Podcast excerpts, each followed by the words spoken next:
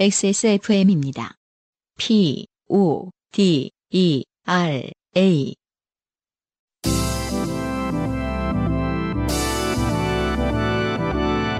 요즘은 팟캐스트 시대.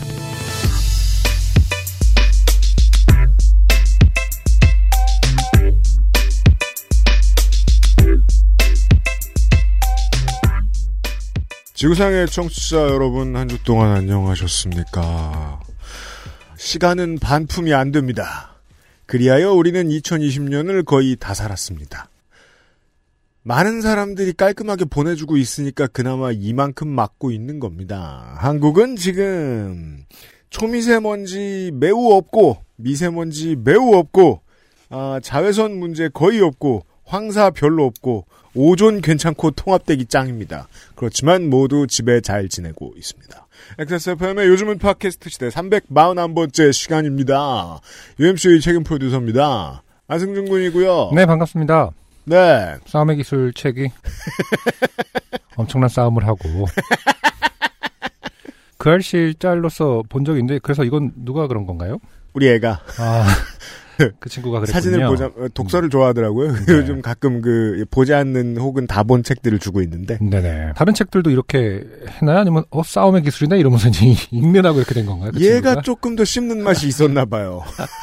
이 두께감이라든지 예, 자국을 세게 내놨고 다른 책들은 그냥 한 장씩 듣던데 왜냐면 이게 이제 고시생처럼. 그 판본이 네. 약간 세로로 긴 거다 보니까 네. 아마 이 장력이라든지 이런 게 좀 다를 거예요. 그, 그, 이 찝은 그 두께라든지 이런 게 넓은 거에 비해서 이 세로로 직사각형이면은 조금 더 이제 텐션이 강하겠죠. 이 그 철 부분이. 아 제가 음. 그막 키보드를 처음 샀을 때 이렇게 들어보고 하는 말 같은 거군요. 네. 묵직하군. 아. 이러면서 씹는 맛이 좋은. 굉장히 좋은 어떤 그 이미지로 남더라고요. 싸움의 기술인데 책이 아, 엄청난 싸움을 한것 같, 그 뭐랄까 큰 전투를 치른 것 같은. 네. 이 책이 더 진짜 좋은 책 같이 느껴진달까. 저도 낮잠을 자고 깨보니까 이렇게 둔가불에 있어가지고 네.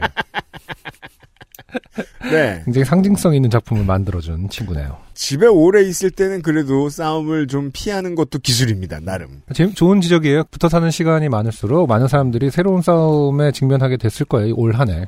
다만 제가 싸움을 배우고 있잖아요 요즘. 싸움의 좋은- 기술을 배우는 예. 거예요. 네. 좋은 싸움의 조건 중에 하나는 네. 잠시 프레시 에어를 마시고 그렇죠. 다른 곳에서 다른 생각을 좀 채워놓고 음흠. 그리고 돌아와서 다시 임할 수 있을 때 잘 돼요. 그렇죠. 한 곳에 계속 있으면 잘 안 됩니다. 음. 지금 아. 하고 싶어도 좀 참으세요. 그렇죠. 많은 네. 분들에게 저희가 무슨 뭐 질문은 질문으로 대답하라 뭐 이런 아주 어, 하찮은 네. 팁 같지 않은 팁을 알려드리기도 하지만은 음. 어, 더 중요한 거, 팁은 텐션이 강했을 때는 네. 요파시 정도를 들으면서 그렇죠. 어, 잠깐 산책을 하고 다른 사람들은 얼마나 더 그러니까 말이에요. 한심한지를 보면서 네. 우리가 요파시 어. 계속 하면서 이렇게 이런저런 얘기를 하지만 매일같이 싸우라고 부추기는 게 아닙니다. 그럼요. 예. 우리가 얼마나 한심한지를 혹은 누구도 다 한심하게 산다. 누구도 다 좋게 되고 있다라는 것을 알면서 어, 자신을 돌아보는 거죠. 그럼요. 네. 꼭 필요한 순간에 어떻게 되었는가. 요 정도만 들으시면 됩니다. 사연을 보내주신 청취자 여러분들도 흔한 일을 보내진 않으세요. 네. 자, 그럼 시작해 보겠습니다. 여러분은 지금 지구상에서 처음 생긴 그리고 가장 오래된 한국어 팟캐스트 전문 방송사 XSFM의 종합 음악 예능 프로그램 요즘은 팟캐스트 시대를 듣고 계십니다. 듣고 계십니다. 이거를 내가 굳이 빨리 얘기할 필요가 없을 수도 있어. 왜냐하면 굉장히 많은 숫자 비율로 재생 속도를 조절해서 들으신다고 하잖아요. 저도 요즘에 근데 땡플렉스 보면서 조절 속도가 있는 걸 처음 알아가지고 최근에 땡플렉스 1.25배와 1.5배로 보시죠. 예, 예. 그렇게 한번 보고 나니까 또 정석으로 못 보겠더라고 답답해서. 그죠? 참 간사해요. 네. 내가 반드시 봐야 된다, 혹은 들어야 된다, 소비해야 되는 컨텐츠다라고 생각하는 것들을 음, 빨리 듣고 빨리 보죠. 그러게. 어떤 창작자의 어떤 의도가 별로 의미가 없어질 수도 있다는 생각이 좀 슬프긴 합니다만은. 저희가 그래서 XSFM의 모든 컨텐츠들은 음, 평소에 그럴 욕구를 느끼시는 분들에 맞게 편집이 돼 있거든요. 네. 그나마 최대한 빠르게. 근데 이제 다들 1.25, 한 70% 정도 1.25로 부른다고 생각하면 그냥 우리는 여유있게 해도 되는 거 아닐까. 자, 아무튼. 방송에 참여하고 싶은 지구상 모든 분들의 사연을 예. 주제와 분량에 관계없이 모두 환영합니다. 0.75배속. 당신 혹은 주변 사람들의 진한 인생 경험 이야기를 적어서 요즘은 팟캐스트 시대 이메일 xsfm25 골뱅이 gmail.com 조땜이 묻어나는 편지 담당자 앞으로 보내주세요. 사연이 소개되신 분들께는 매주 커피 비노에서 더치커피를 라파스티체리아에서 빤드로 파네토네 그리고 베네치아나를 주식회사 빅그린에서 빅그린 4종 세트를 더 필에서 토일리시 세트를 앤서 나인틴에서 리얼톡 샘플 세트를 TNS에서 요즘 치약을 정치발전소에서 마키아벨리의 편지 3개월 구독권을 그리고 XSFM 관현호 티셔츠를 선물로 보내드리겠습니다. 요즘은 팟캐스트 시대는 커피보다 편안한 커피 비노 더치커피 피부의 해답을 찾다 더마 코스메틱 앤서 나인틴 내 책상 위의 제주 테이스티 아일랜드 인생은 한방 원광 디지털대학교 한방건강학과에서 도와주고 있습니다. XSFM입니다. 오늘 커피 드셨나요? 더치커피 한 잔 어떠세요? 최고의 맛과 향을 위한 10시간의 기다림. 카페인이 적고 지방이 없는 매일 다른 느낌의 커피. 당신의 한 잔을 위해 커피비노가 준비합니다. 가장 빠른, 가장 깊은 커피 비노 더치 커피. 피부 자연에서 해답을 찾다. Always 19, Answer 19. 전국 롭스 매장과 액세스몰에서 만나보세요. 좋게 된 광고주. 저희가 상황에 맞춰서 격일 재택근무를 하려고 애를 쓰고 있는데요. 네. 어, 그래서 지금 어디에나 있을 수는 없는 조물주가 지금 재택근무를 하고 있어가지고 음흠. 좋게 된 광고주에 조물주가 없어요. 네. 대신 숙박업자 정승호 씨의 후기로 대체하겠습니다. 아 그렇군요. XSFMWS 신상이 나오는 것을 이틀간 살짝 깜빡했다가 엑스라지 사이즈는 죄다 품절돼서 재입고만 기다리는 숙박업자 정승호입니다. 안승준 군이 엑스라지를 입고 있었어요. 네. 네. 제가 그 중에 하나를 안승준 군이 있어요. 제가 팔이 좀 길어서 엑스라지인데 품은 그렇게 큰 품이 아니거든요. 네. 어, 엑스라지는 근데 어쨌든 굉장히 좀 여유가 있습니다. 여유가 있습니다. 그리고 팔이 여유가 어, 팔이 있습니다. 일단 깁니다. 그리고 그냥 맨투맨이나 후디가 그냥 내 몸에 맞으면 된다 정도 생각하시는 네. 한국 일반 사이즈를 생각하시죠? 음. 그러면 저희 스몰 사이즈가 남성 105입니다. 네. 그렇게도 됩니다. 특히 어떤 이번 옷의 질감은 약간 그 몸과의 어떤 틈을 잘 유지시켜준달까? 약간 입는 느낌이 좀 달라요. 네. 뭐랄까 슬림하게 싹 붙는 그런 재질이 아니라 약간 음, 어, 난 옷이야 절대 착각하지 마라. 그렇죠. 거리감이 있죠. 어, 약간 거리감이 있습니다. 그거 되게 고민 많이 한 건데 어떻게 파악하셨나 그러니까요. 모르겠네. 아니, 자연스럽게 파악이 됩니다. 그래서 그 포근하지 않고요. 음, 약간 그렇죠. 들러붙지 않아요. 음. 이게 뭐 옛날에 그 보이프렌드 룩이라고 하는 그런 게 이런 느낌일까? 뭐 약간 남의 옷을 입은 것 같은 느낌이 드는데 그게 약간 편안합니다. 네. 그 옷이 진짜 자기를 보호하는 것 같은 느낌이 든달까요? 네. 어, 약간 유격이 있는 느낌. 과도하게 음. 따뜻해지지 않습니다. 네. 네. 그래서 어떻게 보면은 사이즈가 좀 특이할 수 있어요. 조금 다른 옷하고는. 그렇습니다. 많이들 후기를 올려주셨으니까 후기를 참고하시면서 재입고를 기다려 주시고요. 네. 이정님이 나온 이번 로스트 스테이션 앞부분에서 앤서 19 안티블레미시 스팟겔 패치 언급이 나와서 짧게 사용 후기 적습니다. 네. 앤서 19을 처음 접한 건 저에게 XSFM을 전도한 여자친구의 시카판테놀 크림을 가끔 얻어 쓰다가 너무 좋아서 저도 시카판테놀 크림과 선크림을 직접 사서 쓰고 있는데요. 안티블레미시 시리즈도 이번 버전의 스팟 크림을 마찬가지로 얻어 쓰다가 정말 좋길래 저도 스팟겔 패치와 수딩젤을 샀습니다. 스팟겔 패치는 적당량을 짜서 넓고 얇게 펴 바르면 시간이 조금 지나면 마치 삶은 계란 껍질과 본체 사이의 막처럼 반투명한 막으로 변하는데요. 이게 초박형 패치입니다. 어, 이런 거 안 써보셨어요? 네. 피부 트러블이 난 곳에 자기 전에 바르고 잔 다음 아침에 패치를 물로 씻어내면 됩니다. 물론 재밌는 건 손으로 뜯어보는 건데 네. 그러면 시간이 오래 걸립니다. 오히려 이제 삶은 계란 그 껍질 얇은 막은 실제로 써본 적이 있어요. 그게 뭐 그 지혈에 좋다고 그래갖고. 아 진짜요? 네. 그 피를 흘리면서 이렇게 계란을 삶은 다음에 까고 있던 거예요? 무슨 소리? 아니 뭐 우연치 않게? 그 아무래도 이제 계속 요리를 하고 그러다 보면 항상 상처가 있는 상태로 지내는 경우가 좀 있거든요. 아 그렇죠. 음, 그랬을 때 또 우연치 않게 삶은 계란 했는데 그럼 한번 이렇게 얹어보자. 아 곧바로 해서 곧바로 계란을 삶진 않았죠. 어, 근데 그 찬장에 한번 삶은 계란 껍데기가 있어. 으 이러면서 가루가 되었네. 뭐 이러면서 그러니까 곧바로 해야 되는 거잖아요. 그거 사실. 그러게요. 삶은 계란 껍데기 혹은 그 안쪽에 얇은 막은 생각보다 우리 삶 속에 아주 많이 있는 물건들 중에 하나네요. 그렇죠. 하지만 그것보다 나을지도 모릅니다. 그게 없으시다면요. 제가 평소에 손버릇이 안 좋아서 얼굴에 트러블이 나면 자꾸 만져서 덧나거나 자국이 남는데 이거 스팟겔 패치 며칠 바르니까 눈에 띄게 좋아지더라고요. 피부 트러블 나는 분들께 강력 추천합니다. 감염병 사태가 잠잠한가 싶더니 다시 터지는 요즘 다들 건강하시길 바랍니다. 정승호 드림. 다른 누구보다도 많은 자영업자들과 특수고용 노동자들 가운데서 숙박업자 걱정이죠. 네. 정승호 씨 힘든 겨울 잘 이겨내시길 바랍니다.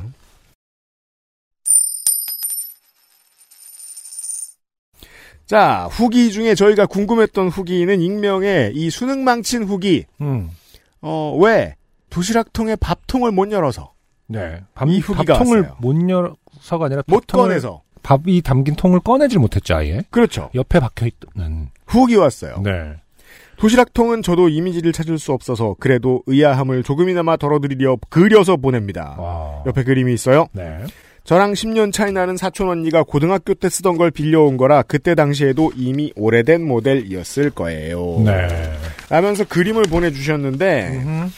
보통의 좀 위로 긴 저 육면체의 도시락통 같고 네. 위쪽에는 반찬 두 칸이 있고 뚜껑이 아래에 네. 그리고 밑에 밥이 있는데 밥을 여- 꺼낼 수 있는 뚜껑이 옆에 따로 있네요. 네.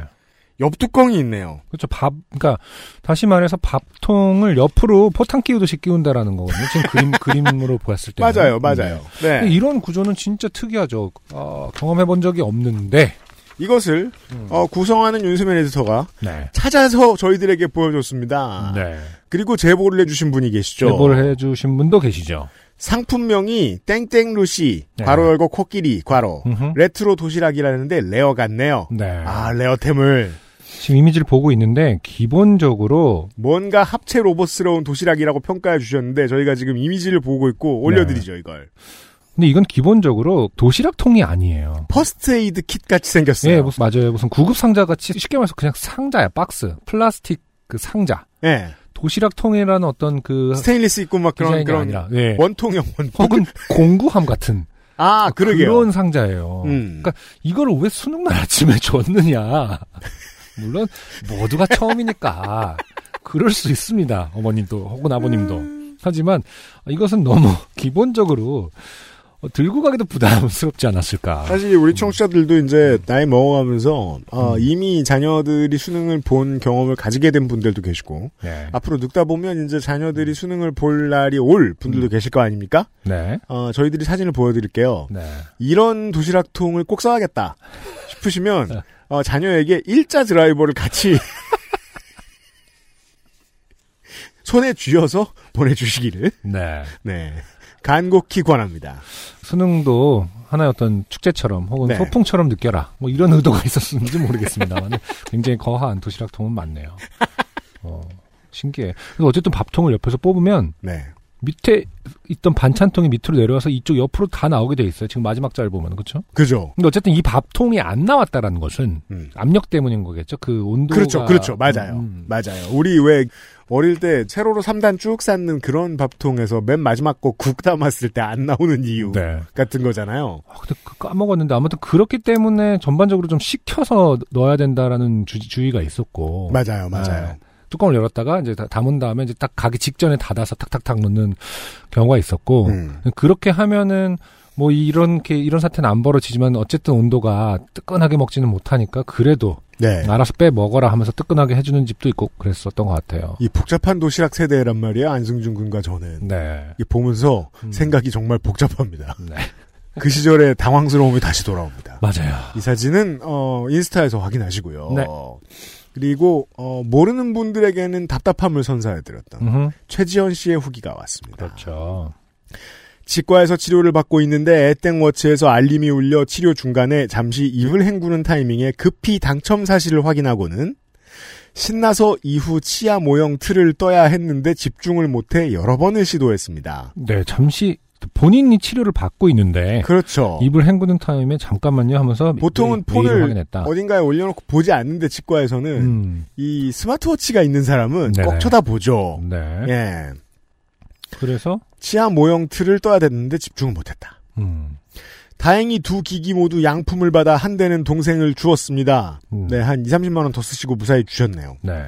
방송이 나가고 다음날 소셜 사과사 제품 사용자 모임에 저를 알아보시는 분 한 분 빼고는 알아보시는 분은 없었고 한 분이 있었다는 뜻이죠. 그렇다고 이런 걸 자랑할 만큼 친한 친구도 없어 혼자만 여러 번 돌려 들었습니다. 음, 굳이 강조를 사실 가로수길에서 밤을 샌 것만큼은 아니지만 지난 2016년에 있었던 그 알실바이 요파시 200회 공개 방송과 같은 해 12월 24일 날 있었던 요파시 공개 방송 때도 공연장 앞에서 다른 분들이 오기 전까지 혼자 30여 분을 기다리다가 1등으로 입장하여 맨 앞자리에 앉았던 기억이 있네요. 사진 첨부합니다. 네. 아, 이, 이, 이 극상급의 얼리 어댑터. 음, 그러네요. 뭘 가도 줄이 서기 전에 줄을 서 있는 사람. 음, 왜냐하면 2016년이 저도 기억이 나는데 우리 팀들이 같이 이렇게 그 공연장 송파구였죠? 네네.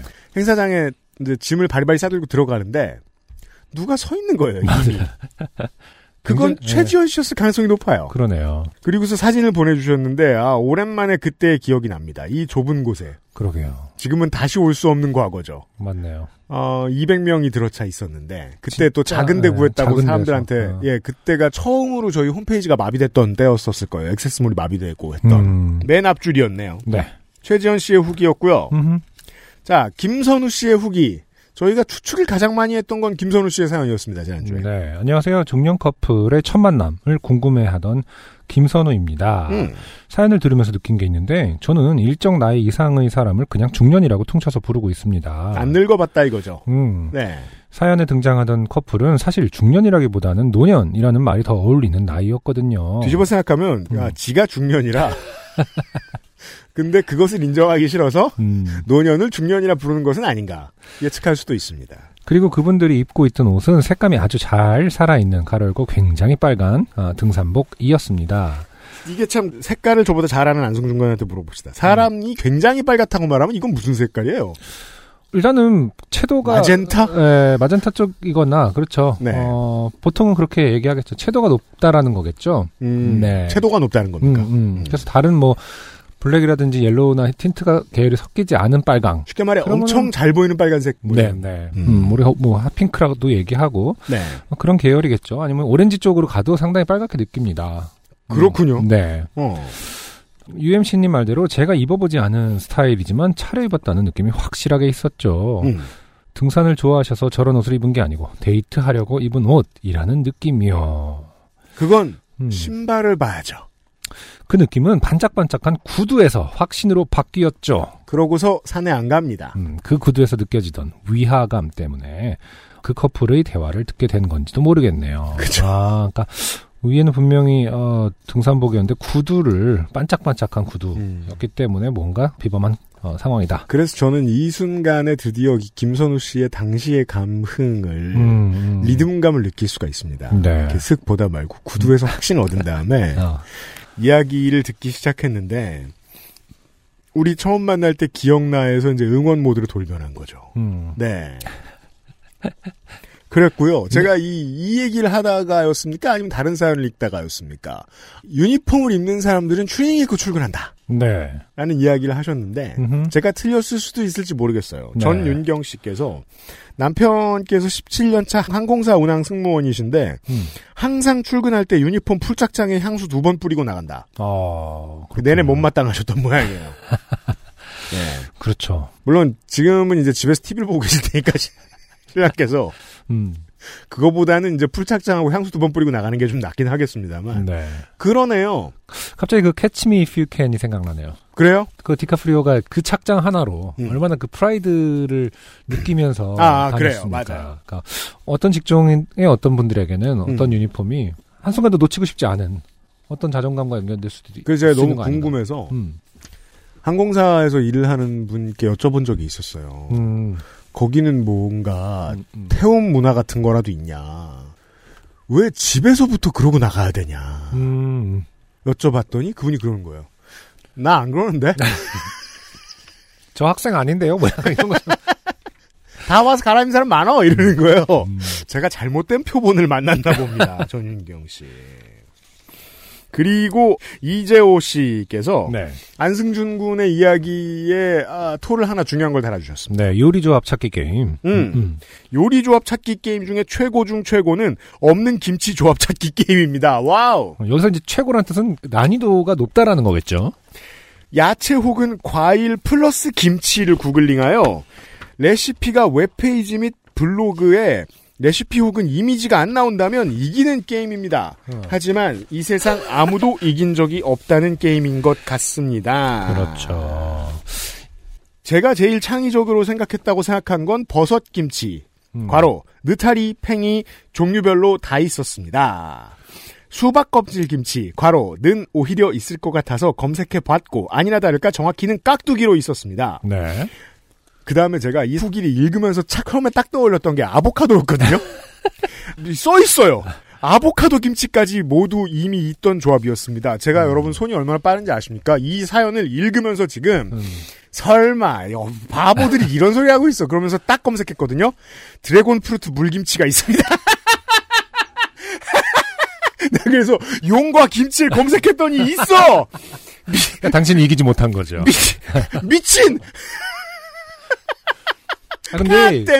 그렇죠. 김치가 난이도가 높은 게 왜냐면 김치는 한국인의 그 이전 세대들이나 어떤 김장과 김치 뭐 그 발효식품이라고 생각하지. 한국인이 왜 용과로 김치를 만들어야 했냐는 거지. 어떤 세대 혹은 어떤 문화권에서는 김치는 샐러드의 한 드레싱 중에 하나일 뿐이에요. 아 그런 거예요? 네, 그러니까 채소랑 과일과 조합을 해버리면은 사실은 어떤 방식의 샐러드가 있- 있는 거랑 다를 바가 없기 때문에 굉장히 난이도가 높습니다. 미친 콜리플라워 어. 김치.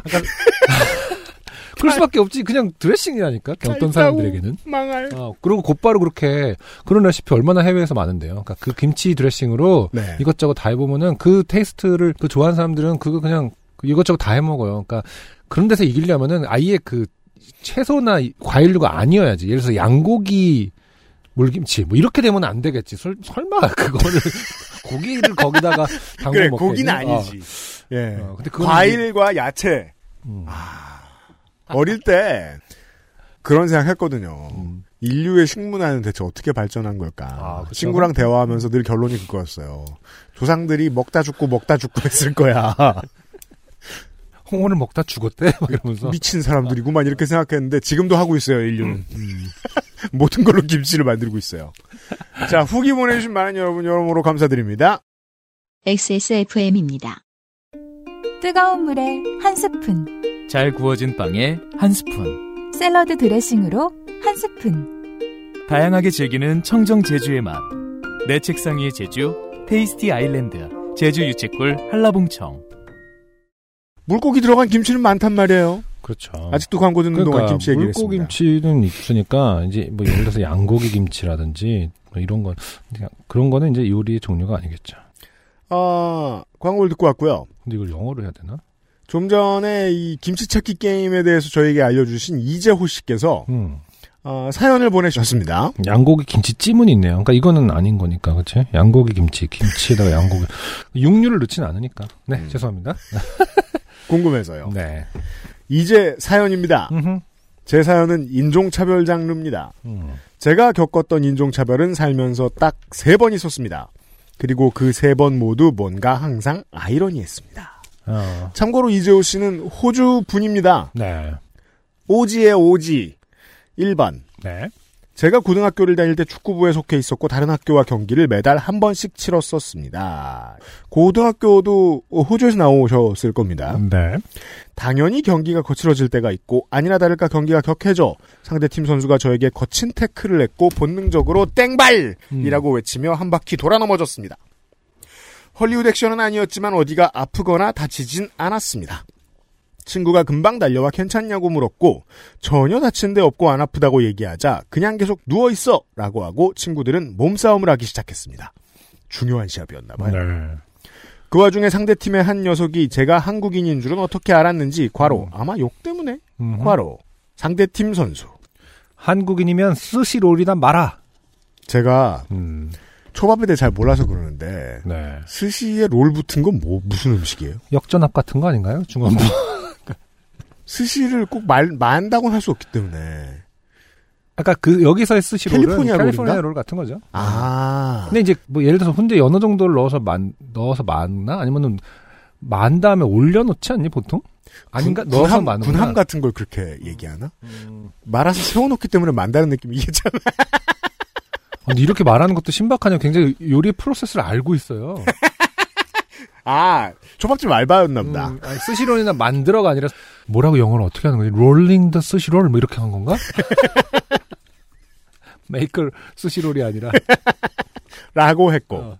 우리 팀은 물론 상대 팀 애들도 스시롤은 일본 거야 바보야 라며 땡땡아 라며 어. 비웃었습니다. 네. 아이러니한 점은 음, 호주에는 한국인들이 일식당을 경영하는 경우가 잦다는 것이고 그렇죠. 그 친구는 그러니까 한국인들이 스시 가게를 점점점 이라며 얼버무렸고 그 점이 제가 의심했던 부분을 확신시켜 주었습니다. 자기 팀에게서도 조차 비웃음을 당하던 그 녀석은 자신이 뜻했던 깊은 인종차별 농담을 다들 못 알아듣자 당황한 표정이었습니다. 저 혼자 알아듣고 뭔가 씁쓸하며 아이러니했습니다. 네. 2번. 인크레더블 2가 개봉한 날 저는 친구 여러 명과 단체 관람을 갔었습니다. 그 시절에 청소년이셨겠죠. 자리를 배정받고 상영관 안으로 입장하자 자리가 꽉 찼고 멀리서 봐도 대충 내 자리에 이미 누군가 앉아 있는 것 같았습니다. 물론 한 아주머니와 아들이 제 자리에 앉아 있었고 미안하지만 내 자리에 앉고 있다. 본인의 티켓을 다시 한번 확인해 보라고 말하자 아주머니는 하필 자리 많은데 왜 여기를 왜 앉으려 하냐며 일어나기를 거부했고 음흠. 저는 꽉 찬 자리들을 보며 없는 것 같다고 다시 한번 확인해 주었습니다. 네. 결국 아주머니는 아들과 함께 일어나며 한마디를 거들었습니다. 네. 아주머니, 유효한 비자는 있니? 출입국 관리소 직원, expired가 됐는지 확인하라.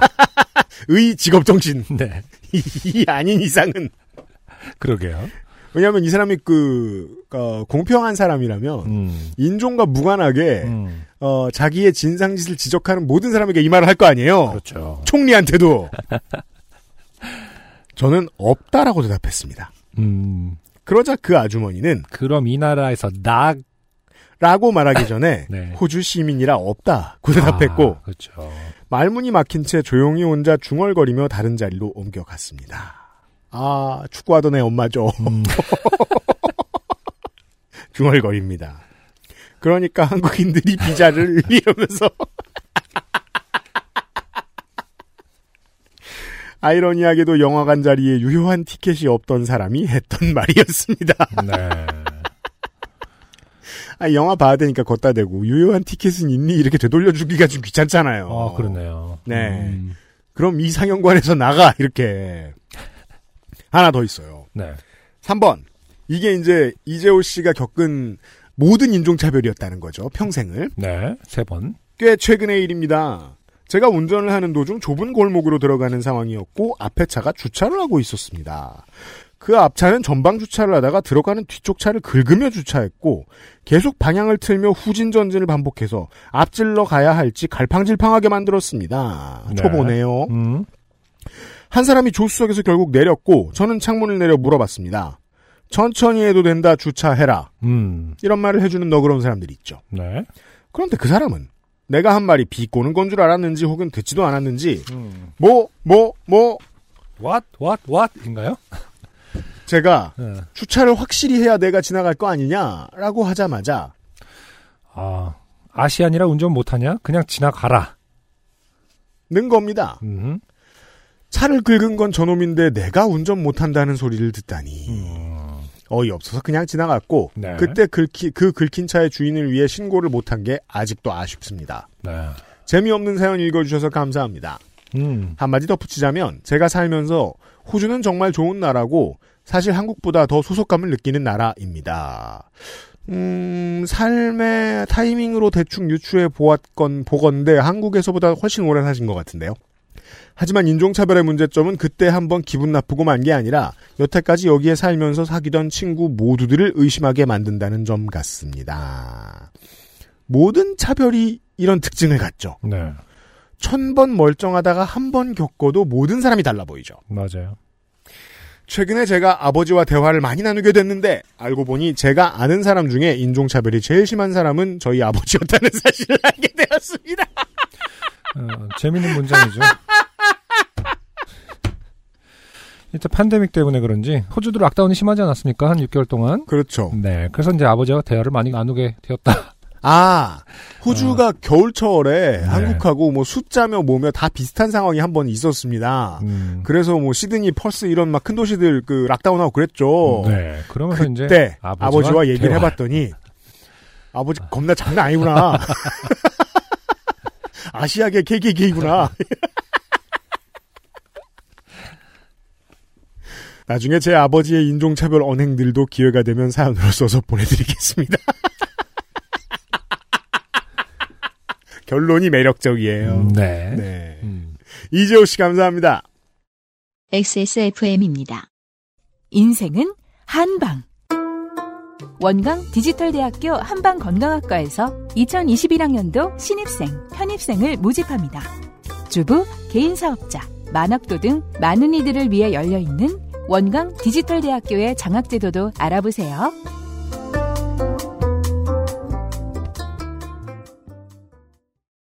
중요한 가르침을 얻었어요, 제가. 네. 어, 사람이 좀 멀쩡하게 남한테 해 안 끼치고 살고 싶으면 음. 평소에 가끔 내가 가장 모르는 분야에 대해 좀 배워볼 필요가 있다. 음. 알아서 겸손해집니다. 그렇죠. 네. 음. 이재호 씨 아버님이 그, 어, 약선 조리 과정을 좀 배우시는 게 어떨까. 원광 디지털 대학교에서. 입학을 알아보시고요. 네. 자, 지난번에 사연을 보내주신 적이 있던 익명의 은행원께서 네. 사연을 또 보내주셨습니다. 이분은 그때 그 은행 오셔가지고 아들 계좌를 막고, 음. 어, 게임 아이템의 구매를 취소해달라고 부탁한 네. 그 고객에 들을 대한 사연을 보내주신 그분입니다. 네. 응- 익명의 은행원이죠. 네. 오늘도 익명 부탁드려 죄송한 지난번에 그 은행원입니다. 네, 반가워요. 오늘은 달력 사연입니다. 아, 아, 느낌이 오죠. 요즘 세대는 모르고, 음. 지금도 하고 있음에도 모릅니다. 그러게요. 사실 저도 까먹은 지 좀 됐습니다. 음. 은행 달력이나 어떤 연말에 누군가가 만들어, 기업 같은 데서 만들어서 배포하는 달력을 마지막으로 받아본 게 10년 전입니다. 그렇겠죠. 네. 음. 달력을 놓은 적이 없네요, 그 이후에. 달력은 그쵸. 음. 저희 같은 경우는 뭐 큰 달력을 벽 이면하게 붙여놔서 뭐 아이들이 보기 왜냐면 교육적으로 이제 그거를 시각화하기 위해서 아, 그렇군요. 그런 큰 달력을 사서 붙여놓긴 합니다만은 음. 넘기는 달력, 은행 달력, 네. 어, 뭐 풍경이 좋은 사진이 예쁜 아, 맞아요. 이런 거 쓴 적 진짜 오래됐고 생각해 보면 정말 그걸 안 받으면 섭섭해했던 그런 기억들이 있습니다. 혹은 뭐 요즘은 뭐 그 예능 덕후들 사이에서 뭐 예능 프로 달력. 아 그랬었죠. 이 정도가 아닌 이상은 명맥이 다 끊어졌어요. 네. 그렇지만, 음. 어, 어떤 사람들에겐 아닙니다, 여전히. 네. 올해도 어김없이 달력 시즌이 찾아왔습니다. 배포 기간이 엄청 짧은데도 은행원들이 이 기간을 치가 떨리게 싫어하는 이유는 아, 그렇죠. 배정되지 배정되는 달력 양도 엄청 적기 때문입니다. 아, 생산량이 적으면 무슨 음. 소리를 듣는가 제가 잘 압니다. 그에 반해 달력 받으러 오는 손님은 엄청 많고요. 그렇군요. 그렇군요. 아무래도 좀 어, 윗세대들은 어, 당연한 거 당연히 받아야 될 걸 못 받는다고 생각하는 거겠죠. 평생을 받아왔는데. 아, 그게 크죠. 음. 이 아이템은 분명히 내 건데. 그렇죠. 음. 그리고 이제 나이가 들수록 혹은 그 어떤 사회적 거리감이 생길수록 못 받으면 더 뭐랄까 어, 이제는 아예 안 주나 보다. 어떤 더 탈락감이 들지 않겠습니까? 이게 음, 왜 가중되잖아요. 이 상실감이란. 네, 은퇴한 뒤에 생기는 어떤 것일 수도 있고. 그렇죠. 예. 모르겠습니다. 지금 제가 이거 사연을 읽지 않은 채 보자. 어떤 편을 저도 까먹었어요. 어, 들고 있는 건 아닌지 예. 모르겠습니다. 음. 자, 해당 지점 거래 고객 가로 열고 입출금 말고 상품 가입 거래 어, 에 비례하여 달력을 배정해 주는데 아 그렇군요. 음. 입출금 말고 상품 가입 거래 고객 수에 맞춰서 달력을 배정해 준다. 아, 연말 시즌에 새로 가입하는 상품에 음. 대해 배정되나 봐요. 어, 지점 경비로 돈을 내야 하고요. 항상 턱없이 부족합니다. 아, 이런 아. 이런 방식이면 이 시스템 자체가 좀 문제가 있는 거 아닌가요? 이거를 경비로 그- 낸다고? 이제 저, 저 대리점에 물건 밀어내는 상업하는 회사들을 본땄군요, 은행이. 네. 네. 그래서 매년 이 시즌은 전쟁입니다. 올해는 코로나 때문에 가르고 본점 피셜 가로 닫고 현저히 적은 양의 달력을 배정받고 아, 음. 어따 대고 이런 핑계를 하여간 본사들이란. 코로나가 지금 뭘 적게 찍을 이유가 될지는 모르겠습니다. 음, 아니 이제 그 사람들 경제적으로 힘드니까 가- 상품 거래 내역이 별로 없겠죠. 아, 어, 그래서 이제 그거에 맞춰서 달력을 적게 주겠다. 실적이 안 좋을 네, 것이다. 그렇죠. 음. 뭐 본점 피셜. 음. 저희 지점 직원들은 망연자실하였습니다. 아, 그러니까 멀쩡했던 고객도 진상이 된다는 거 아니에요. 달력을 안 주면. 그러니까. 네. 코로나 사회적 거리두기 따위는 개나 줘버려라는 듯이 달력 달라는 손님들은 아침부터 줄을 서서 들어왔고 1시 반경에 벽걸이, 탁상용 모두 소진되었습니다. 첫날에 그렇구나. 이 정도구나. 그리고 약 1시간 경과 시점에 한 아주머니가 들어오셔서 어, 번호표도 없이 1번 창구로 돌진하셨습니다. 이게 그러네요. 요파 씨를 진행하는 즐거움이죠. 네. 이런 사람이 있다. 음흠. 아줌마, 음. 달력 줘요. 직원, 손님 죄송합니다. 달력이 다 떨어졌어요. 아줌마. 아, 됐고, 달력 달라고. 아, 됐고 달력 달라고 하는 걸, 포스, 아, 됐고라는 말은 정말 하기 힘든 말인데요, 사실은 약간. 박력. 음. 아, 됐고, 아, 됐고는 약간 옛날 그냥 시트콤에서 황정음 씨 정도가 할 수 있는 말 아니었을까요? 브라바도. 아, 됐고, 뭐, 그, 그 유행어에서는 할 수 있는 말이지, 실제로 어떤 사람이 서로 간에, 아, 됐고라는 말을 할 수 있구나. 직원. 직원, 정말 죄송한데, 다 나눠드리고 남은 게 없습니다. 죄송해요. 아줌마? 복붙입니다, 복붙. 아, 됐고, 달력 줘. 다음 문제. 나, 난이 은행 MVP니까 달력 줘야 돼. 아, 저 너무 자연스러워서. 이 은행의 양이지죠. 포지션이 어떻게 되시나요? 네, 아, 은행을 최근에 바꿨다. 근데 그 주거래 은행은- 은행을 바꾼. 근데 그 은행은 고객들한테 뭔가 스포츠를 시키는 모양입니다. 무슨 20 언더파라든가 난이 은행 MVP니까. MVP 아. 근데 그 MVP가 뭐의 약자죠? Most 밸러블 Valuable 플레이어. 플레이어예요. 네. 아, 핏불이 아니구나. 네. 아, 아 뭐 펄슨이라고 해도 상관없겠습니다만. 아, 펄슨, 아, 펄슨이 아니고 플레이어구나. 아무튼 선수한테 해주는 상이죠. 아, 은행에서 MVP를 뽑진 않지만 누가 뭐래도 그 아주머니는 정말 오늘의 MVP셨습니다. 플레이어.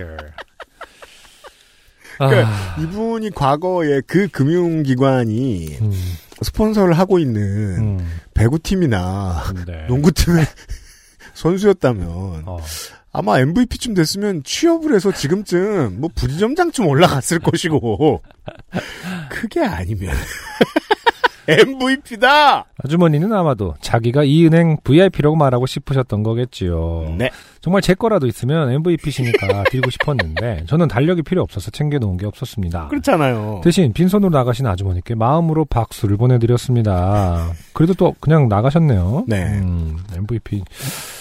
그렇게 아주머니가 스스로를 좋게 만드시고 떠나가셨는데 하루 종일 등 뒤에서 책임자 한 명이 전화 통화하는 소리가 점점 거슬리기 시작합니다. 기업 담당인데 지점 거래 업체에 전화를 돌리는 모양입니다. 어, 책임자. 책임자.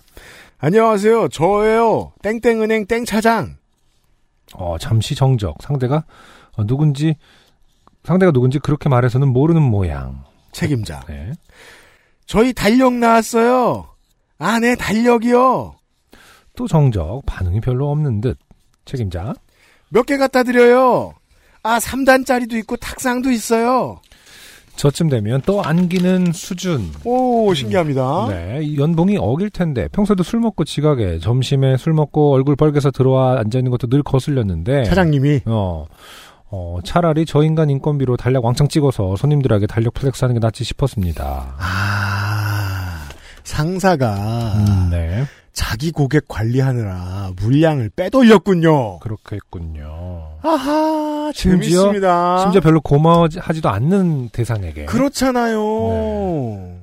그런 웃긴 일 되게 많아요. 저도 막 생각나네 갑자기. 음. 예, 예, 예.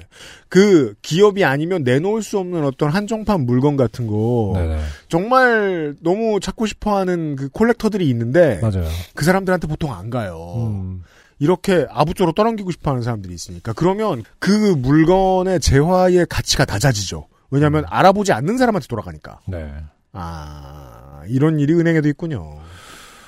어, 어쨌든 지금 이 차장이라는 사람은 어쨌든 생색을 내려고 하는 건데, 물론 뭐 상대방의 반응이 별로 미지근하다 추측을 합니다만은, 음. 어쨌든 그 수단으로 삼을 만한가 보죠, 아직은. 그래도 아직은 누군가는 고마워하고. 그런가 봐요.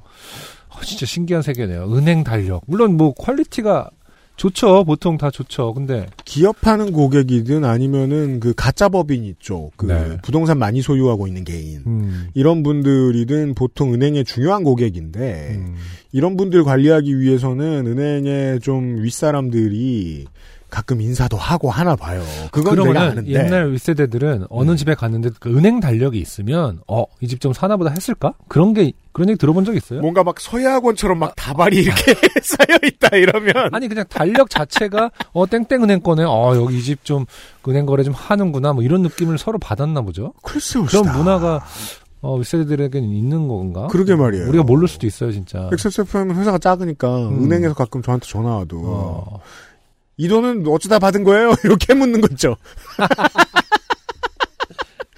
무슨- 마약상인 줄 아나. 아니 생각해 뭐 보니까 하나 주지도 않는데. 네.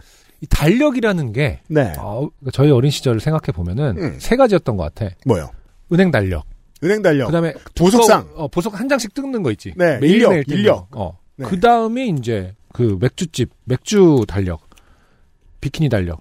아, 비키니 달력. 어, 다시 말해서 그 근데 비키니 달력이 집에 있는 건 본 적이 없습니다. 이발소 제가 그 초등학교 앞 이발소에선 자주 어, 봤습니다. 호프집에 많이 있죠. 호프집에. 아, 호프집. 네, 어, 네, 네. 지- 다시 말해서 그것이 어떤 어떤 상업적인 달력의 거의 끝판 그거고 나머지는 다 그냥 음. 사서 쓰기도 만들어 썼나? 사서 자 앉아라 오늘 자, 어, 이제 우리 집 달력 만들 시간이다. 아, 저 김장 끝나면 어. 달력 만들고 한장 한장 뭘 곱게 접어서 어 실로 깨는 거지 이렇게. 아 그랬어요. 어, 아 그래.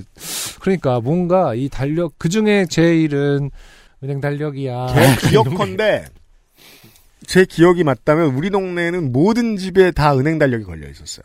그래요. 네. 음. 아, 인력을 쓰시는 당신이- 할머니 할아버지 방에는 어. 이제 금은방이나 아, 그저 뭐냐 어 제2금융권이라고 볼 수 있는 곳 에서 음. 주는 인력 같은 게 있었고 네. 예 그 외에는 다 은행 달력이 있었던 것 같아요 저는 제 기억이 맞다면 아 일단 우리 집은 그랬고 그렇죠. 그런 맥락이라면 이게 희소성이 있다거나 음. 어떤 특권 의식이 있는 건 아니었네요. 그냥 대부분의 달력은 다 은행에서 얻어오는 그런 문화였나 보네요. 그 은행에게 있어서는 고객들에게 인심으로 음, 환산됐던 것 같아요. 그러겠네요. 달력이. 인심 정도. 좋은 예. 단어네. 인심. 음. 근데 이제 인심을 나눠줄 수 있는 권력은 사장님한테 있는 아 그렇군요. 그런 거겠죠. 아, 네, 이 익명의 은행원님의 사연에는 언제나 이 우리가 모르는 것들이 있는 게. 사람을 괴롭히는 건 진상 고객만이 아니다. 네.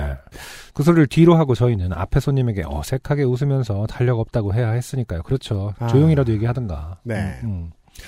저는 저 임금군 텔러라서 상대적으로 이런 상황에 더욱 좋게 됨이 느껴지곤 합니다. 아, 저임금군 텔러가 딱, 그 임금군에 따라 배치가 다르군요. 어, 얼음장 같이 순환 창백한 계급이 있죠. 어, 순환이 되는 게 은행에서는. 네. 네. 앞뒤에서 좋게 됨이 창고란 오늘은 요파시 업데이트 날이라 퇴근길은 즐거웠습니다. 다행입니다. 오늘 요파시 듣던 중 인생의 4분의 1을 요파시와 함께 하신 분 사연을 듣고 내년이 저희 부부 결혼 10주년이니 요파시 10주년이 맞구나 싶었어요. 아니에요. 음, 처음 결혼, 신혼 때는 욕할 수 없었어요. 10, 년 되진 않았죠, 지금. 네. 그렇죠? 네. 네. 아이를 갖지 않고 서로를 키워주고 있는 저희도 10년을 살았네요.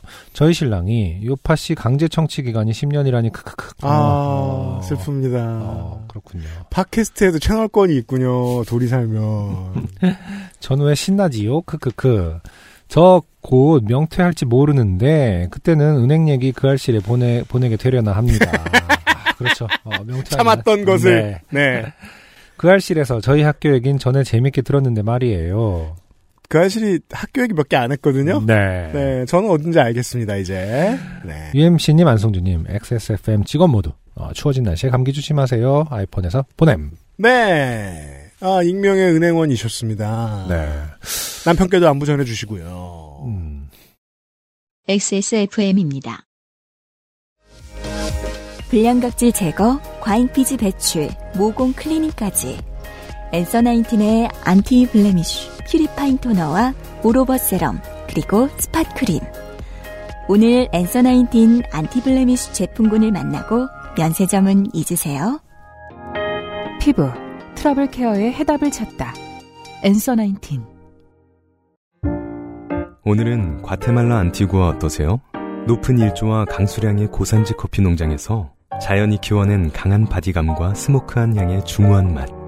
가장 빠른, 가장 깊은 커피 비노 과테말라 안티구아. 이렇게 될 바에는 달력도 천 원 정도에 판매로 다 돌려야 되지 않을까요? 그리고 이제 그 천 원은 이제 이웃돕기에 쓴다. 어, 저는 중고등학교 때는 다이어리를 많이 썼으니까 음, 샀죠. 음, 그리고 다이어리를 제외해도 학교 앞 문구점에서 많이 팔았죠. 음. 달력을 달력을. 되면. 네. 네. 음. 옛날에 어, 생수 물을 사 먹는 시대가 온대. 그럼 웃기지 마, 막 이랬었는데. 음. 음. 달력을 너- 안 사, 안 파는 시대. 아니, 그러니까 어떤 세대는 달력을 사- 돈 주고 사라고 막 음, 웃기지 아. 마 이런 그런 게 남아 있을 수 아, 그러네요. 거죠. 그럴 아, 수 있겠네요. 음. 죽어도 달력을. 그 나는 내년- 오늘 반드시 달력, 공짜 달력과 함께 집으로 돌아오겠어. 내년부터는 다 파는 걸로 합시다. 그래서 그 수익금으로 어떤 사업을 하시든지, 네, 그 은행에 그쵸. 어떤 특별한 컨텐츠를 만들어서. 근데 왜 은행은 다 배구팀을 특히 많이 갖고 있어요?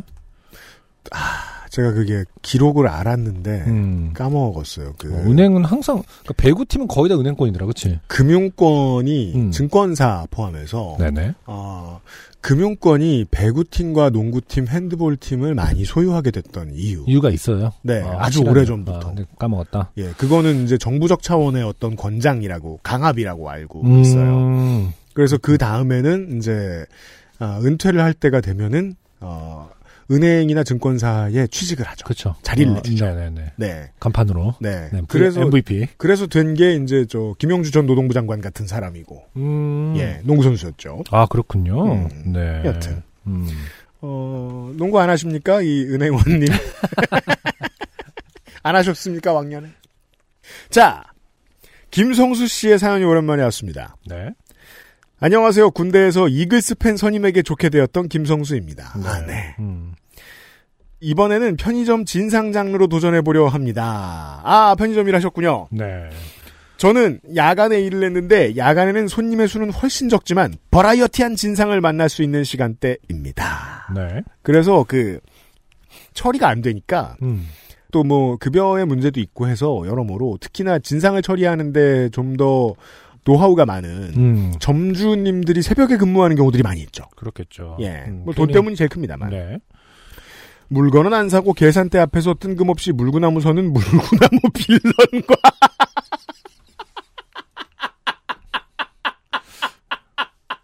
뭐지? What? 계산대 앞에서 물구나무 서는 물구나무 빌런과 음. 동전을 꺼내려고 그랬나요?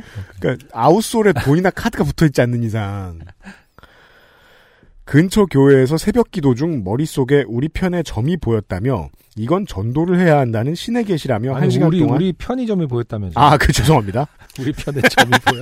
이게 저 줄이 어, 넘어가서 어, 재, 재밌네요. 편의점이라는 건 우리 편의 점. 찍어 보여드려야 되나? 편의하고 점으로 넘어갔어요. 우리 죄송합니다. 편의 점. 이상하더라니.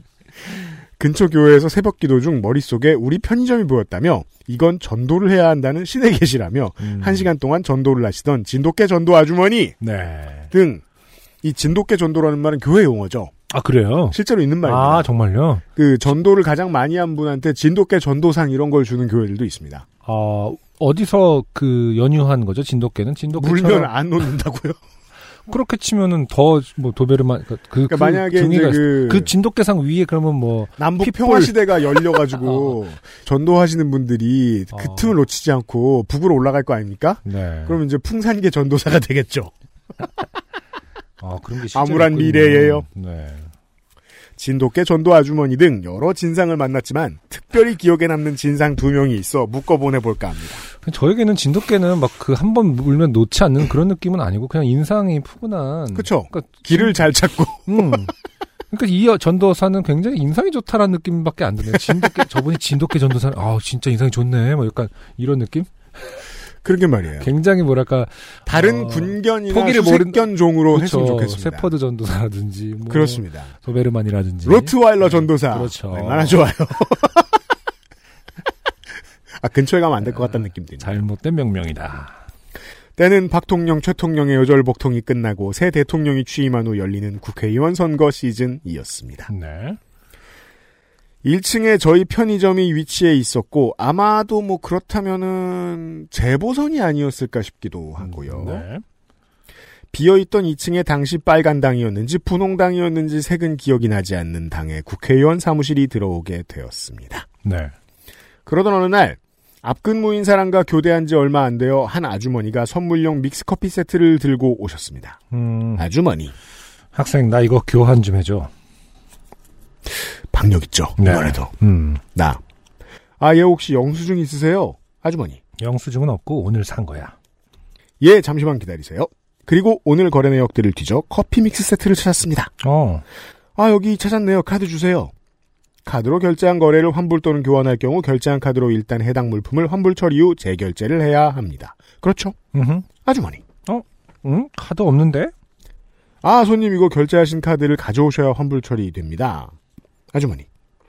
아, 나는 여기 위에 선거사무소 직원인데 선물로 다들 커피 세트만 사와서 이것만 잔뜩 있어서 그래. 그래서 바꾸려고 온 거야. 이건 결제한 카드가 있어야 됩니다. 아주머니. 아니 그럼 선물해준 사람한테 바꿔먹게 카드를 달라고 그래? 오. 이럴 때 이제 안승준 군의 해답이 있고 보통 저는 설득당해요. 그렇지? 이러고 있어요. 그렇죠. 네. 네, 맞아요. 정확하게 알고 계시네요. 아주머니는 계속 요청해도 안 되자 점장님 번호를 내놓으라 합니다. 어, 12시 자정이죠? 네네. 12시가 다 돼가는 시간이라 걱정됐지만 바꿀 때까지 안 나가고 버틸 것 같아 제 전화로 전화를 걸어 바꿔주었고 아주머니와 점장님이 통화하는 동안 뻘쭘하게 서 있었습니다. 네. 결론은 교환 불가. 보통 점주들이 운영하는 편의점이라면 점주 재량껏 바꿔주지만 제가 일하던 곳은 본사에서 운영하는 직영점이었고 점장님도 회사 직원이라 마음대로 해줄 수 없었습니다. 아, 그렇군요. 직영점이군요. 네. 아주머니 진짜 장사 이따구로 한다 이거지. 우리 사무실에서 얼마나 팔아주는데 앞으로 직원들 여기서 못 사게 할 거야. 라는 말을 남기고 씩씩거리며 나갔습니다. 네. 선거사무소 근처 편의점 알바생이면 그 지역 사람일 테니 유권자일 텐데 음, 이렇게 진상을 부려도 되려나 하는 생각이 들었던 사건이었죠. 네. 이 하고 싶었던 말이었겠지만 머릿속에만 남은 거겠죠. 그죠? 가는 때, 사람을 어. 붙잡고 죄송한데요 고객님 제가, 안 유- 찍는다면 내가 중요한 유권자라면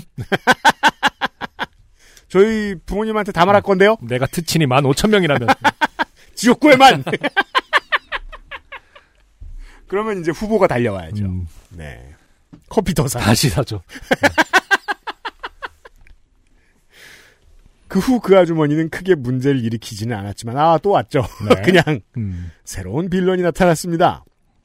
새벽 2, 3시쯤은 손님이 굉장히 적은 시간이라 주로 매장 정리와 청소를 하며 보내는 시간인데 문제의 그 손님이 들어왔습니다. 백인? 일하기엔 너무나 빨간 사람이 아 새로운 종류의 인종 차별이죠. 야, 예, 아일리시 계통을 그 차, 차별하는 건가요? 아니 그러니까 부르는 단어가 있죠. 네. 레드넥. 어, 이게 인종적인 연유가 없지도 않단 말입니다. 그렇게 음. 부르는 것이. 네. 백인이라기엔 너무나 빨간 사람이. 음, 아마 엄청 취해서 어, 가르고 엄청 취해서. 매장 안으로 들어와서 저에게 영어로 주저리 주저리 말을 걸었습니다. 평소에도 원룸촌에 사는 외국인 노동자들이 있어서 그들이 취객으로 왔을 때 매뉴얼 1번 음흠. I don't speak English 네. 만 외쳤습니다. 그러자 그는 띄엄띄엄한 한국어로 말을 걸었습니다. 할 줄 알면 애초에 왜 영어를 쓴 것인지. 아, 이것은 그, 그, 사회 구조 문제에 대한 본능적 감각이죠. 음, 이랬을 때 유리하다. 네. 예. 그렇죠. 외국인. 과로. 잔뜩 취한 어눌한 말투로 읽어주세요. 과로. 맞아. 이게 뭐, 우리나라 인종의, 어, 우리 세대는 잘할 수 있는데, 이 외국인이 어떻게 하는지. 한국어가 서툰 사람. 네. 그건 어떻게 하나. 그러니까요. 네. 팍이랑 문 중에 누구 좋아해? 신박하지 않습니까? 네. 한국어의 서툰 사람에게 음. 들을 가능성이 높은 말은 아니에요. 네. 나. 예? 외국인. 너네 president. 참고로 저는 대통령 선거에 두 번 참여했고 두 번 다 같은 사람을 찍었습니다. 괄호. 나. 아, 저는 정치에 관심이 없어요. 외국인. 네가 이런 데서 일하는 건 다 문 때문이야. 나. 아, 예. 과로. 이런 데가 뭐지? 무시하나? 저도 정확히 이렇게 생각했을 것 같아요. 음, 그러게요.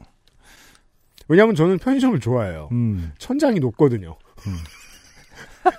아, 그래? 편의점이 또 천장이 높은가요? 편의점은 주로 천장이 높습니다. 아, 보통 그러니까 1층에 있고 좁은 공간에 어. 많은 것을 저 store 해놔야 되기 때문에 아, 우리 그러니까 고객 손이 하는구나. 닿지 않는 곳에도 무언가 많은 걸 store 해놨거든요. 그렇겠네요. 천장이 보통 높아요. 네.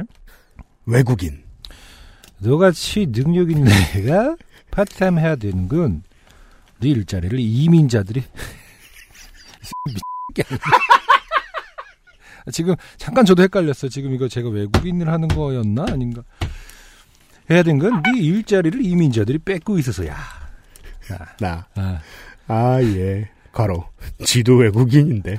someone like you? 아, 물론, 하나는 생각해야죠. 음, 한국말을 배우기를 포기하신 한국 네. 국적이 있는 분일 수도 있어요. 아, 한국인일 수도 있어요. 아, 그럴 수 있죠. 그 가능성도 있어요. 네. 배제하면 안 돼요. 하지만 그렇다고 해도 음, 일자리를 이민자들이 뺏고 있다는 말은 네. 그 어느 인종이어도 신박합니다. 즉 처음 본 편의점 일하는 사람에게 할 말은 아니잖아요. 그렇죠. 이게. 음. 외국인. 파기 쫓겨난 건 음모라고. 오, 민경우 의원 친구죠. 음, 민트 동맹은 실제로 존재합니다. 나, 아예. 죄송한데 제가 청소를 해야 돼서요. 사실 물건 없으시면 저 청소 좀. 외국인.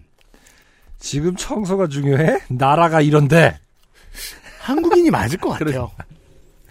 애국심이 있단 말입니다. 그러니까, 네. 그리고 일단 기본적으로 이 청소 뭐, 뭐가 중요해? 뭐 뭐가 이런데 이런 거는 음, 번역체가 아니라 그냥 보통 이런 말을 쓰는 사람인 거죠. 그렇죠. 네, 오랫동안. 그렇죠. 어. 넌 뭐가 더 중요하다고 생각해? 뭐 이런 게 음. 어떻게 보면 그쪽 말의 어순이라면은 음. 지금 나라가 중요해? 아, 지금 청소가 중요해? 나라가 이런데. 이거는 이거 한국적 도치법이란 말입니다. 그러니까 어, 이것은 기본적으로 한국말 할줄 아, 아는 보통 어색한 분이라면 아. 이 나라의 상황에도 불구하고 청소를 해야 하니 해야만 무엇이 하니 너에게 더 소중하니? 어. 뭐 이러해야 되는 것이 아닌가. 음, 자 저희의 예상입니다. 이분은 한국인입니다. 음, 네. 최소 국적이 두 개입니다. 네. 나 아예 외국인 내가 트럼프랑 한 라인이 있어. 조만간 미국으로 돌아갈 거야. 대충 이런 대화가 이어졌습니다. 네. 와 이게 저 김성수 씨 입장에서는 일터일 뿐이라고 생각하실 수 있겠습니다만 저희가 봤을 때는 여기는 엄청 값어치 있는 extreme 관광지입니다. 이런 아. 또라이를 어디서 만나요? 아니 근데 매일 지속되면 이건 스트레스의 근원이긴 하죠. 네. 야 이걸 버티시는 것도 대단합니다. 음. 대충 이런 대화가 이어졌습니다. 무슨 말을 하고 싶은 건지도 모르는 이야기를 계속 받아주었고 그는 매일 비슷한 시간에 와서 저를 괴롭히더군요. 아, 이게 문제죠. 그리고 국회의원 선거는 끝났고 위층 국회의원 후보는 낙선해서 사무실이 사라졌습니다. 네.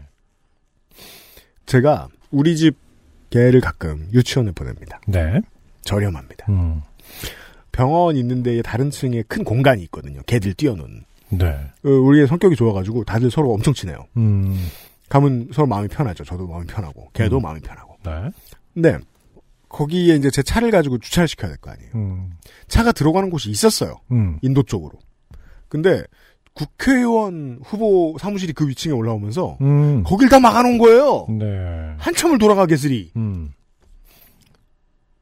어 근데 이제 선거가 끝나고 나니까 없어져가지고 그것도 사라지더라고요. 졌군요. 예. 어. 아 그러니까 저 승패는 말. 아, 승패는 상관없을 네. 수도 있죠. 그, 그 사무실. 뺐어요. 네네. 네. 음. 아 선거 때문에 참 힘들었던 경험은 저도 있어요. 음. 아, 근데 갔어요? 아무튼 이 지금 김성수 씨가 한 대응이 당연히 이렇게밖에 할 수 없겠죠. 아, 뭐 죄송한데 청소 뭐 이제 네, 네, 알겠습니다. 나가 주세요. 이런 건데. 그리고 어찌 보면 가장 유연한 매뉴얼일지도 몰라요. 그렇겠죠. 김성수 씨의 어떻게 대응 보면 방식이. 이제 이거를 뭐 하나하나 대응할 수는 없으니까요. 음. 근데 그렇게 하면 사실 또 자주 오게 되는 게 있나 봐요. 아니면 반대인가? 더 받아주거나 더 뭐 예를 들어서 논리 정연하게 딱딱 받아치면은 어 이- 다음에 내가 이기로 와야지 뭐 이렇게 되나? 사람마다 너무 반응이 다양하니까 음. 만약에 그걸 이제 딱딱 받아쳤다. 음. 음. 넌 외국인이 아니니? 그러면 뭐 이렇게 너는 유효한 비자가 있니? 아니면 뭐 그렇게 논리적으로 물어봐. 친다거나 아니면 막 감정적으로 대응하고 막 음. 너는 흰색 어쩌고다 막 이러면서 못되게 굴고 그럼 또 매력을 느껴서 또올 수도 있고 가장 좋은 방법 중에 하나죠 사실 직장인 입장에서는 음, 조용히 음. 넘겨버리는 것. 그렇죠. 네. 음. 그리고 사무실과 비슷한 시기에 등장해 저를 매일 좋게 만들었던 애국 보수 백인은 사무실과 함께 사라졌습니다. 아, 어떻게 마무리해야 될지 모르겠는데 제가 메일을 쓴 이유는 이 애국 보수 백인의 정체가 뭔지 정말 알 수가 없어서 그렇군요. 의견을 묻고 싶어서도 있습니다. 네. 대체 그의 정체는 뭘까요? 음. 선거 사무실에서 풀어놓은 알바일까요? 아니면 그냥 우연히 시기가 겹친 진상이었을까요? 유형 안영의 의견을 듣고 싶습니다. 긴글 음. 읽어주셔서 감사합니다. 자, 이 집단 지성의 요체는 어딘가에 똑똑한 사람이 있어서가 아니고요. 모두가 어느 정도 똑똑한데 사람마다 데이터가 다르기 때문입니다. 음. 애국 보수 코케이전을 보신 여러분 동네에서 음. 한국에 계신 분들 하나입니다. 제보해 주십시오. 네. 네. 비교적 짙은 핑크색을 하고 다니고 있고, 왜냐면 술을 많이 마셨을 테니까. 네. 그리고 팥과 문 중에 누굴 더 좋아하냐고 묻는다. 음. 어, 나 같은 사람들이 일자리를 뺏는다. 이런 말을 하고 다니는 코케이전을 보신 분.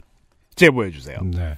아, 근데 그러게요. 이게 약간 본인의 어떤 번역체 한국말이 아니라 음. 약간 뭐 주입된 말이라고 갑자기 느껴지기도 하네요. 아, 자기의 본분을 읽고 매뉴얼대로 읽고 있다. 어디선가 많이 들은 말을 음. 하고 다니는 사람일 수 있다. 아, 뭐뭐가 뭐뭐 해야 된다고 하면 뭐뭐가 중요해 나라가 이런데라는 매뉴얼이 있다거나. 그렇죠. 어, 뭔가 부자연스러운 대화가 좀 인상 깊긴 합니다. 음. 사실 이게 궁금해할 일이 아닙니다만, 한국의 인종 구성 때문에 신기한 거죠, 이 일은. 그렇죠. 네. 이게 한쪽이 너무 높다 보니까. 음. 여튼 김성수 씨의 궁금증을 풀어주실 분들이 계시다면 제보를 부탁드리겠습니다. 고맙습니다. XSFM입니다. 한약과 음식을 다스리는 약선 전문가를 육성합니다. 원광 디지털대학교 한방건강학과에서 2021학년도 신입생, 편입생을 모집합니다. 원서 접수는 2020년 12월 1일부터 2021년 1월 12일 화요일까지. 인생은 한방. 원광 디지털대학교 한방건강학과.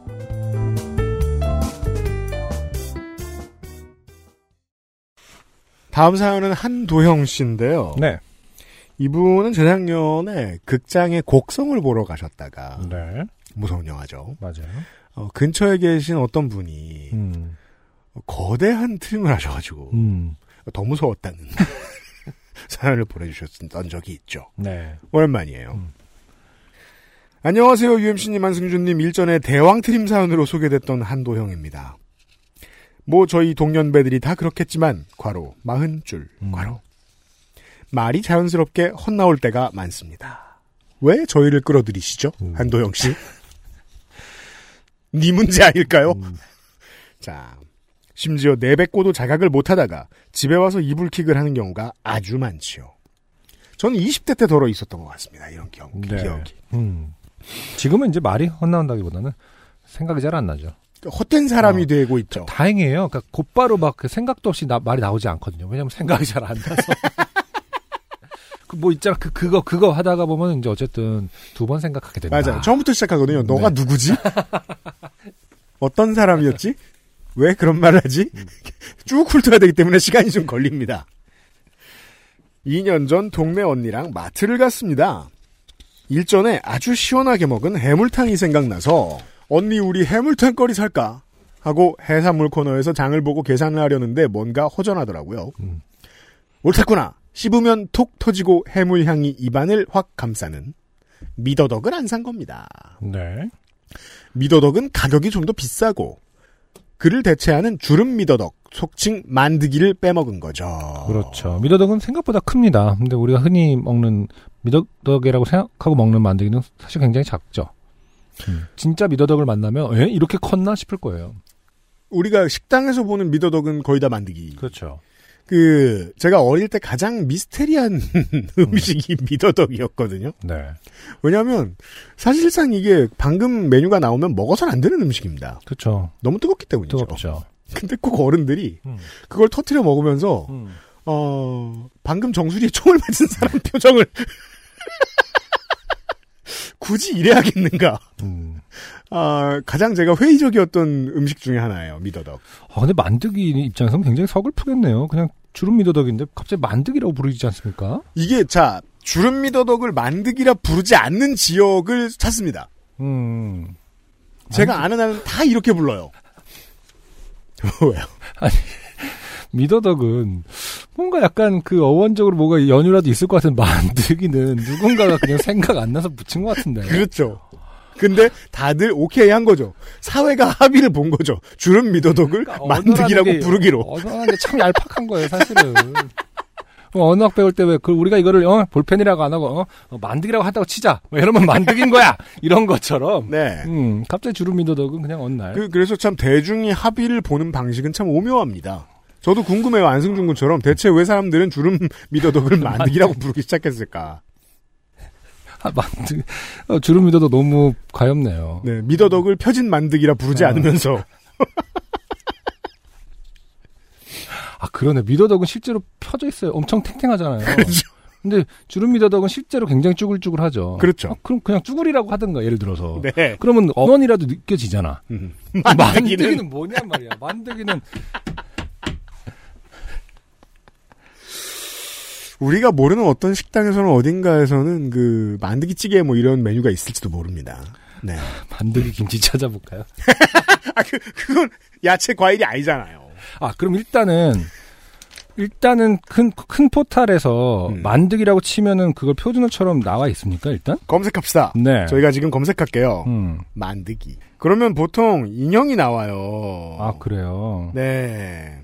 칼라 라텍스 스위티 삑삑이 만드기. 음. 하지만 밑에 나옵니다. 만드기는 오만둥이. 아, 그 아, 아. 오만둥이는 측성 해초목 미더덕과에 속하는 무척추 동물이다. 주름 미더덕, 오만디, 오만드기, 만드기 등으로 불린다. 아, 아, 찾았습니다. 안승준 가능하네. 군 같은 지식이 아니었어요. 다행이다. 그냥 마구리가 아니었어요. 야, 다행이다. 마음이 한결 나아요. 오만둥이 옅은 회색 황색을 띠고 아- 알아요. 2에서 5mm 정도의 두께. 그렇죠.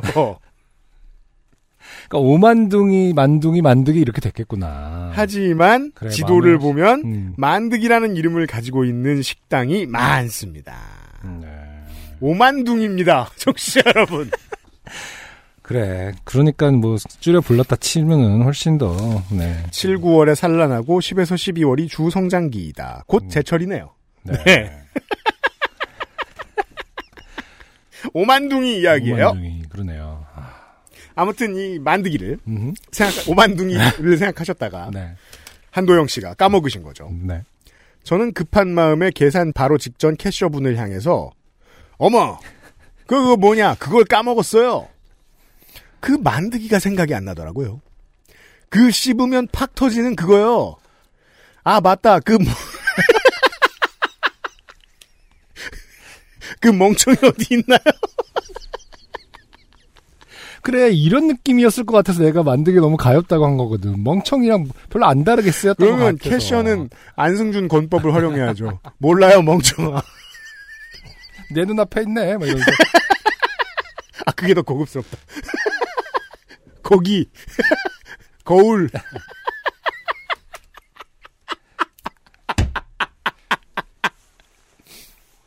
그러니까 사람들은 다 만드기라고 부르면서 속으로는 멍청이라고 느꼈던 거야. 이 무의식 속에. 그러니까 내가 슬펐던 거고.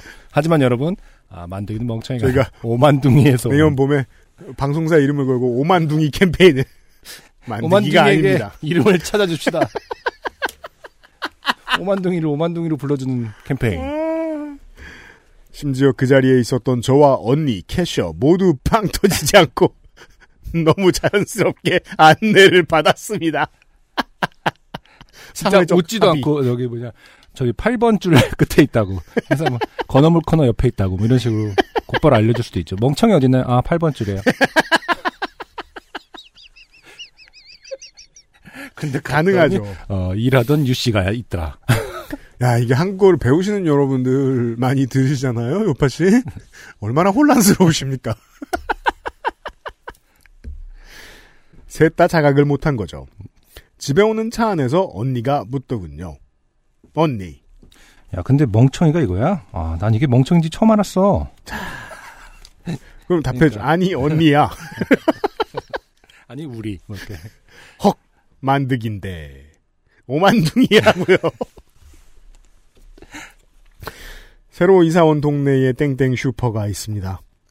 거기는 한 달에 한 번 미친데이라고 저도 알아요. 네. 포인트를 두 배로 쌓아주는 행사를 합니다. 우연히 걸리면 아주 좋죠. 기분 네. 좋죠. 어. 그날도 계산을 하는 도중 급 생각이 났습니다. 포인트 쌓는 날인가? 해서 저기 오늘이 그 지랄데이 맞나요? 아, 근데 이거는 약간 좀 주자 이런 이런 말 할 수 있다고 진짜로 사람들 지랄이라는.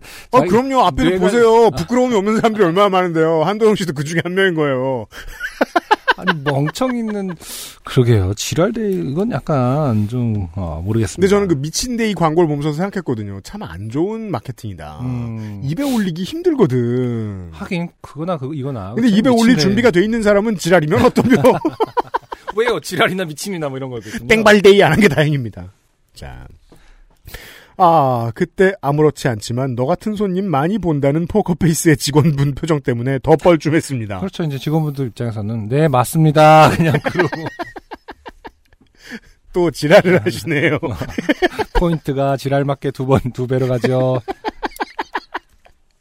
그 외에도 호텔 체크아웃 때 로그아웃 해달라고 하죠. 어 이거 그러네요. 이것도 가능하겠네. 로그아웃 하세요. 그럼 가서 하고 오세요. 아 요즘에는 호텔 같은데 이렇게 그 땡플렉스 같은 것도 앱이 깔려 있잖아요. 디지털 TV는 그렇게 아, 올라가서 하고 오세요. 기다려 드릴게요. 혹은 로그인 언제 하셨는데요?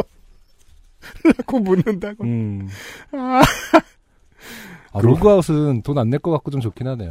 체크아웃은 돈 내야 될 것 같고 미니바는 이용하셨나 이럴 것 같은데 로그아웃은 그냥 가면 될 것 같아. 쿠키 지우시고요. 네. 호텔 체크아웃 때 로그아웃 해달라고 한 적도 있고 무지 많지만 저 두 사연이 제일 이불킥 각이라 보내봅니다. PS. 그리고 과거 사연을 읽다가 정말 궁금한 게 있는데 여친 따라 여친 어머니 교회 갔다가 도망치신 분의 후기의 후기가 궁금하네요. 괜찮으시겠죠? 네. 어, 한도영 씨 말씀드리니까 다시 떠오르는데요. 저희, 제가 그분 걱정을 정말 많이 했거든요. 음흠. 사연을 봐도 영 정신없어 보여지고. 네. 어, 방송 듣고 있으면 간만에 먼 후기 한번 보내주세요. 네. 네. 끝인사를 못하고 바로 보내기를 해서 안부를 묻고자 다시 보내렸는데 벌써 읽음 표시가. 그죠? 음. 어, 윤세민 에디터가 귀신같이 읽은 다음에 네. 받았는데 음. 스티커를 붙여놨는데 네. 사연이 또 온 거죠, 그새. 한도영 씨한테. 음. 항상 너무 잘 듣고 있습니다. 주 1회 장거리를 뛰는 저에게 요파 씨는 정말 든든한 동반자네요. UMC님, 한승주님 추운데 건강하시고 오래오래 방송해주세요. 감사합니다. 네, 고맙습니다. 한도영 씨. 네. 만득이는 오만둥이인데 음. 어, 호텔은 로그아웃으로 말을 바꾸는 건 어떨까 하는 생각도 듭니다. 그리고 호텔에 그 가신 분들 숙박업소 가신 분들 진짜로 땡플릭스 보시다가 네. 이것저것 하시다가 로그아웃 반드시 하시고요. 그렇죠. 네. 어, 누군가 계속 공짜로 이용하고 있다. 친구도 추가하고. 오, 네 자기 명이 됐네? 그러니까 그것 때문에 장기 투숙하고 그럴 수도 있어요. 한도영 씨의 사연이었습니다. XSFM입니다. 찬바람 부는 겨울 지친 당신의 마음까지 달래줄 한 잔의 차? 내 책상 위의 제주 테이스티 아일랜드 제주 유채꿀 한라봉 청 자, 이번 주에는 에디터가 골라준 사연들 중에 제가 골랐단 말이에요. 네. 어, 그 패턴이 익숙해지고 있어요, 이제. 음. 에디터가 이번 주에 집중한 것이 말이 헛나오는 멍청이들이죠. 아, 그렇군요. 한도영 씨 말고 음. 강동민 씨도 있습니다. 이분은 다리 떠는 것 때문에. 다리 네. 떠는 거에 그 사연. 다리 떠는 것에 연원으로 연원. 월장원을 받으신 분이죠. 네. 강동민 씨의 후- 아, 사연입니다. 안녕하세요. 안녕 유형. 아직도 다리를 떨고 있는 강동민입니다. 그럼요, 이제 상황을 알아냈으니 네. 영원히 떨어도 되죠. 제가 여자친구 덕분에 월장원도 되고 상품도 받으니 여자친구도 관심이 생겼는지 본인 대신 사연 좀 써달라고 해서 짧은 사연 보냅니다. 아니 아. 이게 막권도 아니고 꼭 누가 본인 대신 걸 그러니까. 일입니까? 아니 본인이 보내시고 그냥 강동민 씨가 제 여자친구가 사연을 보냈다고 하네요. 뭐 이 정도는 이해가 됩니다만 음. 굳이 다시 대필까지 할 사연 좀 써주게. 자, 저희 여자친구는 아무 말 대잔치의 개념과 가장 가까운 사람으로서 책상은 아, 한도영 씨보다 더요? 네. 책상은 책상이다 소설에서처럼 어, 자신만의 언어 세계를 가지고 있는 사람입니다. 네, 우리는 좀 전에 사례를 보았습니다. 저와 속옷을 사러 같이 갔는데 직원분에게 노 와이어 브라를 찾아달라고 해야 할 것을 음. 노브라 와이어 어디 있나요? 라고 물어보고 직원을 당황시킨 적도 있습니다. 그렇다면 그것은 음. 앞에 다른 말을 붙일 필요 없이 음. 그냥 철선이죠. 브라는 제쳐두고 그러니까요. 네, 와이어가 어딨냐. 어. 철물점에서 찾을 나는 브라를 찾는 게 아니다. 와이어 좀 주시오.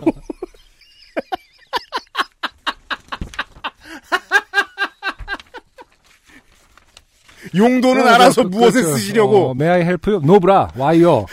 속옷 가게 가서 그런 거죠. 그럼 저 위에 있는 거 끊어주고 이렇게. 옷걸이를. 저는 3년 넘게 만나면서 면역이 생겼지만 문제는 새로 이직한 회사에서 일어났습니다. 직원들과 식사 도중 학창 시절 이야기가 나왔고 여자친구가 말했습니다.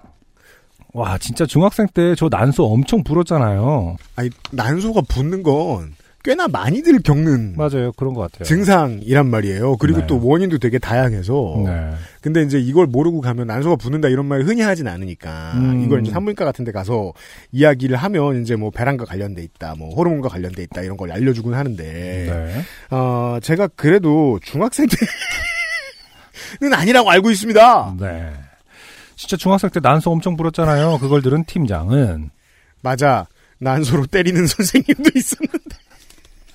아, 이건 진짜 난소가 없어서 못 웃겠습니다. 이걸 그니까요. 물론 이제 뭐 그러니까 이걸 왜 대신 써달라고 해서 강동민 씨 이걸 대신 쓰고 있는 겁니까?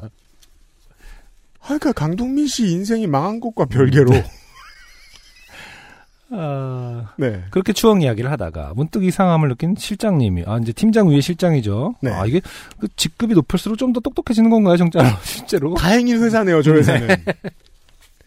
잠깐, 난소? 단소 아니야? 그렇게 이직한 지 한 달도 안 된 회사에서 난소 부는 사람이 됐습니다. 네. 짧은 사연 읽어주셔서 감사합니다. 추신, 공부할 때 이정님 돌팔매가 자꾸 머리에 맴돌아서 정말 좋게 됐습니다. 당분간 로스트 스테이션은 안 들어야겠습니다. 네. 남의 탓을 하고 있죠. 아, 강동민 씨의 파트너에게 돌팔매를 해선 안 되겠습니다. 네. 막 입에서 나오는 사람인데 어떡해요. 다만 한도영 씨의 사연과 확실히 다른 점이 있습니다. 음. 우- 우리는 못 웃어요. 우린 못 웃는다고. 어떻게 근데 팀장급은 모르는 거지? 아 그게 제일 궁금해요. 네. 어, 사회를 다시 바라보게 됐어요. 아, 진짜로 실장은 진짜 항상 똑똑하고 팀장은 덜 똑똑한가 보다. 아, 랩업이 되면 지능이 올라가는 측면이 있나 보다. 아, 이렇게 말 잘 못하는 멍청이들의 사연으로 꾸며드린 네. 요즘은 팟캐스트 시대 341번째 순서였습니다.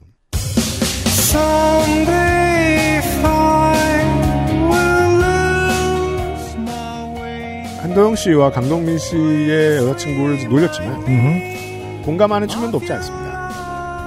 제가 그랬다는 건 아닙니다. 저는 제 과거를 까먹으니까 어떨지 모르겠습니다만 실제가 저는 이러진 않아요. 음. 어, 근데 이런 사람들을 덜어 알아요. 말해놓고 봐달라는 표정합니다. 아, 근데 치고 싶게. 정말 슬픈 거는 이런 일을 굉장히 많이 알았는데 기억이 하나도 안 나. 네. 부끄러워서 잊어버리기도 해요. 아, 그런가 봐요. 네. 이거 재밌네요. 장르 하나 새로 발견했습니다. 원래 제일 재밌는 장르죠.